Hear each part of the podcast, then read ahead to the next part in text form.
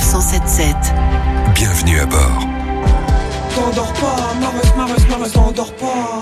Demain, c'est la journée mondiale du sommeil. Sommeil qui représente en moyenne un tiers de votre vie, puisqu'à l'âge de 75 ans, vous aurez passé 25 ans à dormir.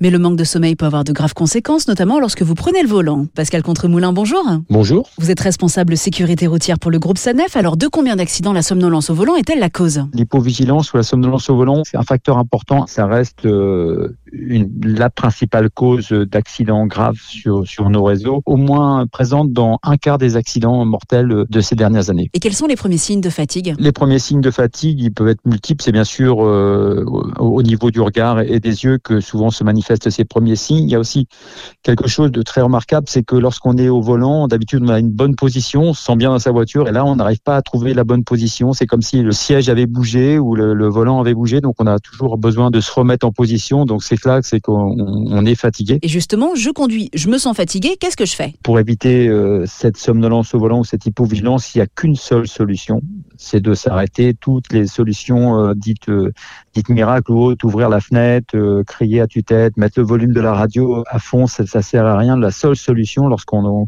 les premiers signes de somnolence au volant, c'est de s'arrêter sur une aire. On peut rappeler qu'on a une aire sur les réseaux autoroutiers tous les 20 km et ça permet de faire une pause. Et puis, si on est vraiment fatigué, il faut pas hésiter à faire une, une petite sieste, une micro-sieste d'une quinzaine de minutes pour repartir en toute sécurité. Merci beaucoup Pascal Contremoulin. La pause, c'est donc toutes les deux heures et avant même les premiers signes de fatigue. Et pour apprendre à bien dormir, rendez-vous sur le site institutsommeilvigilance.org avec de nombreuses conférences et ateliers organisés demain pour la 13e journée mondiale et 20e journée nationale du sommeil.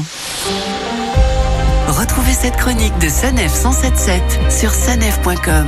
Sanef, à vos côtés, à chaque instant.